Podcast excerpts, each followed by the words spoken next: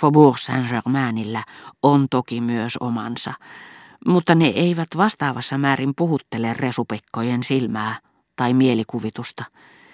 Nähdessään mutkattomamman, enemmän porvarisrouvaa muistuttavan maailman naisen, joka ei ole niin kaukana varsinaisesta kansasta, nämä eivät koe sitä oman alemmuutensa, suorastaan oman arvottomuutensa tuntoa, joka heidät jonkun rouva suonnin edessä valtaa.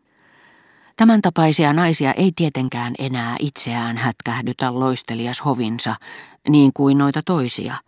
He eivät kiinnitä siihen huomiota, mutta se johtuu siitä, että he ovat siihen tottuneet.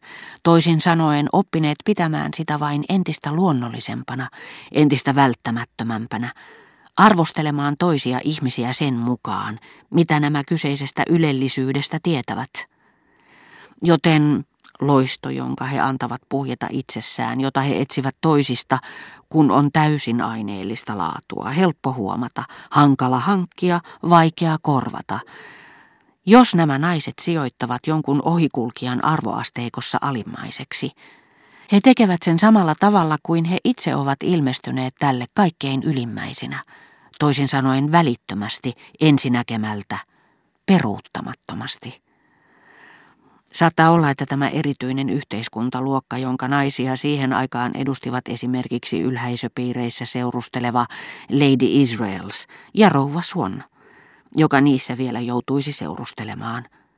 Tämä väliin jäävä luokka, Faubourg Saint-Germain ja alhaisempi, koska se sitä liehitteli – mutta ylempänä kaikkea, mikä ei ollut Faubourg Saint-Germainia, ja jonka erikoisuuksiin kuului, että se rikkaitten maailmasta erottuaan edusti vieläkin rikkautta, mutta rikkautta, joka oli muuttunut, oli ohjattavissa, totteli taiteen vaatimuksia, taiteellista ajattelutapaa, sanalla sanoen oli taipuisaa, runon kirjomaa, hymyilevää rahaa.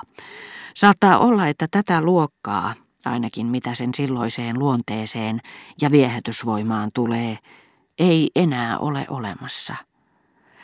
Sitä paitsi siihen kuuluneilla naisilla ei enää nykyaloissa olisi valttia, joka oli heidän valtansa elinehto, koska he ovat melkein järjestään iän mukana menettäneet kauneutensa – sillä ei vain ylvään omaisuutensa huipuilta, vaan myös kypsän ja yhä ylen herkullisen kesänsä kunniakkailta kukkuloilta rouva Swan, edetessään Avenue du Boislla majesteetillisena, suopeana ja hymyhuulin, katseli hypatian lailla, kuinka maailmat vyöryivät hänen hidastelevien askeltensa alla.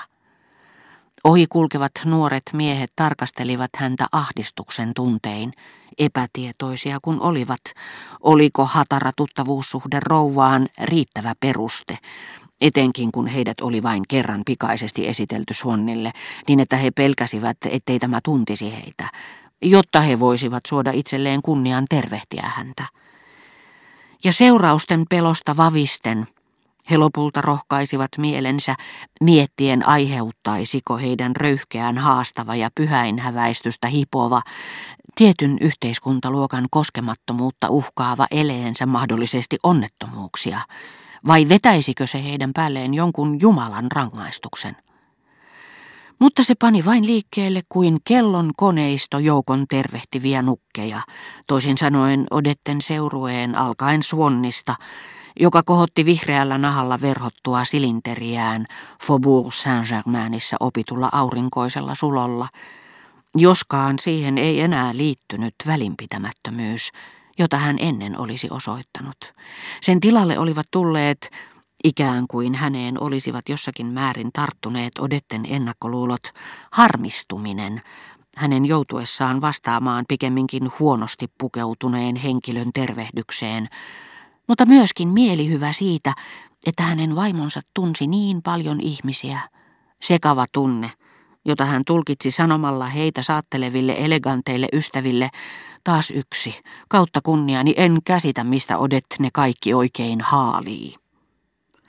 Sillä välin, nyökättyään vastaukseksi hätääntyneelle ohikulkijalle, jonka sydän läpätti vieläkin, vaikka hän oli jo ehättänyt näköpiirin ulkopuolelle, rouva Swan kääntyi puoleeni. Kaikki on siis lopussa, hän sanoi. Te ette enää koskaan tule katsomaan Gilbertteä. Onhan se ilahduttavaa, että teette minun kohdallani poikkeuksen, ettekä yleen katso minua kokonaan. Minusta on hauska tavata teitä, mutta pidin myös paljon vaikutuksesta, joka teillä oli tyttäreeni. Luulen kyllä, että hänkin kaipaa sitä paljon.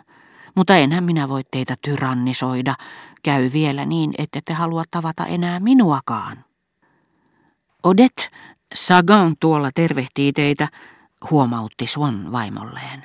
Ja todellakin, aivan kuin teatterin tai sirkuksen loppukohtauksessa tai vanhassa taulussa, prinssi käänsi hevosensa kohti Odettea ja tervehti tätä laajalla teatraalisella, suorastaan vertauskuvallisella kädenliikkeellä, leväytti siihen ritarillisen kohteliaisuutensa summan, kuten ainakin ylimys, joka kumartaa kunnioituksensa naiselle, vaikka tämä olisikin ruumiillistunut naiseen, jonka kanssa hänen äitinsä ja sisarensa eivät voisi seurustella.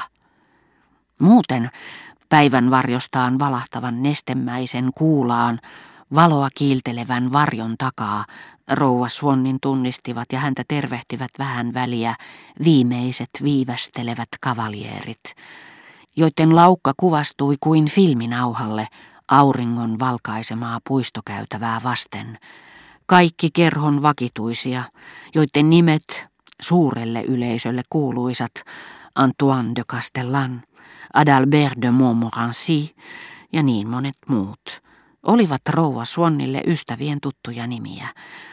Ja koska keskimääräinen elinikä, elämän suhteellinen pituus, on huomattavasti laajempi runollisten tunnelmien kuin sydänsurujen kohdalla, niin vaikka Gilberten takia kärsimäni tuskat ovatkin kadonneet jo ajat sitten, niitä kauemmin on elänyt ja elää nautinto, jota tunnen joka kerta, kun haluan laskea ikään kuin aurinkokellon taulusta ne minuutit, jotka mahtuvat neljännestä yli kahdentoista ja yhden välimaille.